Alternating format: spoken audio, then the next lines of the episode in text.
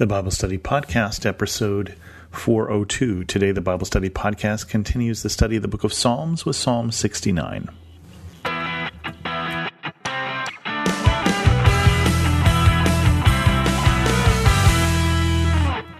Welcome to the Bible Study Podcast. I'm your host, Chris Christensen.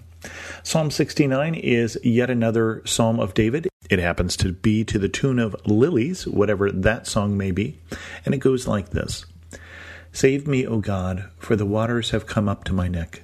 I sink in the miry depths, where there is no foothold. I have come into the deep waters. The floods engulf me. I am worn out calling for help. My throat is parched. My eyes fail, looking for my God.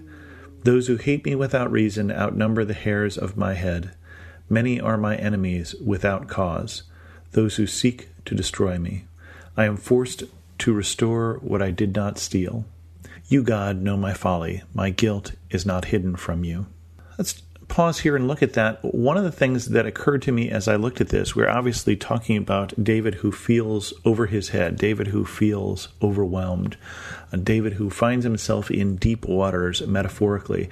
And it's interesting because it says, I have come into the deep waters, not the deep waters come to me. This isn't a flood situation, but I think it's related to verse 5 here. You, God, know my folly. This seems like wherever David finds himself, David probably put himself. This is one of those situations where it wasn't circumstances that overwhelmed David, apparently, but David's own mistakes led him into a place where he is worn out calling for help. His eyes are failing looking for God. And as always, David finds himself with a bunch of enemies. And David finds himself in that situation in his life at multiple times, so we don't know exactly which we're talking about here, but we're probably later in David's life, post Bathsheba would be my guess. But David needs help. David needs help, and he needs help from a merciful God. And he continues, Lord, the Lord Almighty, may those who hope in you not be disgraced because of me. God of Israel, may those who seek you not be put to shame because of me. For I endure scorn for your sake, and shame covers my face. I am a foreigner to my own family, a stranger to my own mother's children. For zeal for your house consumes me, and the insults of those who insult you fall on me. When I weep and fast, I must endure scorn. When I put on sackcloth, people make sport of me. Those who sit at the gate mock me, and I am the song of drunkards. But I pray to you, Lord, in the time of your favor, in your great love, O God, answer me with your sure salvation. Rescue me from the mire. Do not let me sink. Deliver me from those who hate me, from the deep waters. Do not let the floodwaters engulf me, or the depths swallow me up, or the pit close its mouth over me. Answer me, Lord, out of the goodness of your love. In your great mercy, turn to me. Do not hide your face from your servant. Answer me quickly, for I am in trouble. Come near and rescue me. Deliver me because of my foes. David's still in trouble. David's sinking down in the mire in the deep waters. And he says, don't let those who hope in you be disgraced because of me. Now, there's two ways to read that. One would be, don't let them look foolish because you didn't come to help me. Sort of a bargaining with God, but I think more likely, don't let those look foolish because of what I did. But it could go either way, because he does talk about the zeal for God's house consumes him. David is still zealous for God, whatever he did, whatever folly, whether he put himself in this mire, in this deep water or not. David still loves God. David still is calling out to God, the God who he's hoping this is the time of his favor, the God of great love, calling out for rescue because of the goodness of God's love. He goes on, you know how I am scorned, disgraced, and shamed. All my enemies are before you. Scorn has broken my heart and left me helpless. I looked for sympathy, but there was none. For comforters, but I found none. They put gall in my food and gave me vinegar for my thirst. May the table set before them become a snare. May it become retribution and a trap. May their eyes be darkened so they cannot see, and their backs be bent forever. Pour out your wrath on them. Let your fierce anger overtake them. May their place be deserted. Let there be no one to dwell in their tents. For they persecute those you wound, and talk about the pain of those you hurt. Charge them with crime upon crime. Do not let them share in your salvation. May they be blotted out of the book of life, and not be listed with the righteous. But as for me, afflicted and in pain, may your salvation, God, protect me.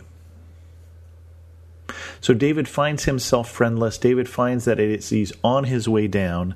As he's done whatever he's done, he is not only disgraced and shamed, not only does everyone know what he has done and has seen the disgrace in it, but he is scorned. People are making the situation he has put himself in even worse with their scorn. Now, I'm sure this isn't something we do at all these days.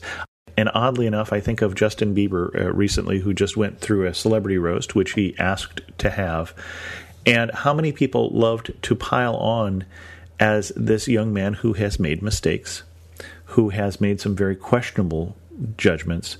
But how often we want to pile on someone, whether it be a celebrity or even sometimes an acquaintance, when things turn against them, when we see someone get what we think they deserve, how easy it is for us not to be gracious, how easy it is for us to pile on the scorn on top of everything, how easy is it for have what the Germans call Schadenfreude, where we take joy in the suffering of others, especially those others we think deserve it. And I think that's what's going on with David is people say, See, I told you. I always told you. I never thought that this guy. I always thought there was something about him. I never trusted that idea of that shepherd becoming king. Didn't I tell you?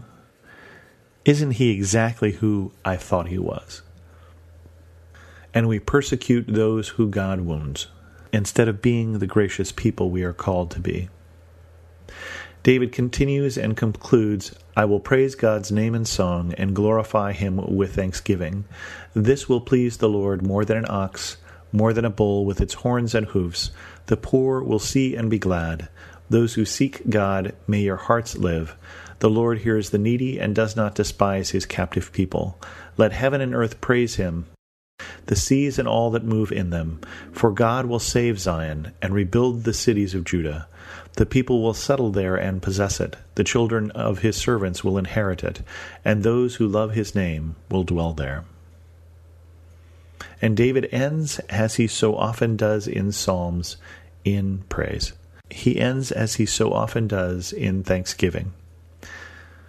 When we find ourselves in deep waters, when we find ourselves stuck in the mire, I pray that we too would look up and remember the praise of God. With that, we'll end this episode of the Bible Study Podcast.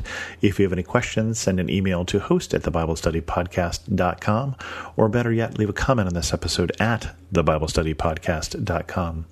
You can also follow me on Twitter and on Instagram at Chris2X. And as always, thanks so much for listening.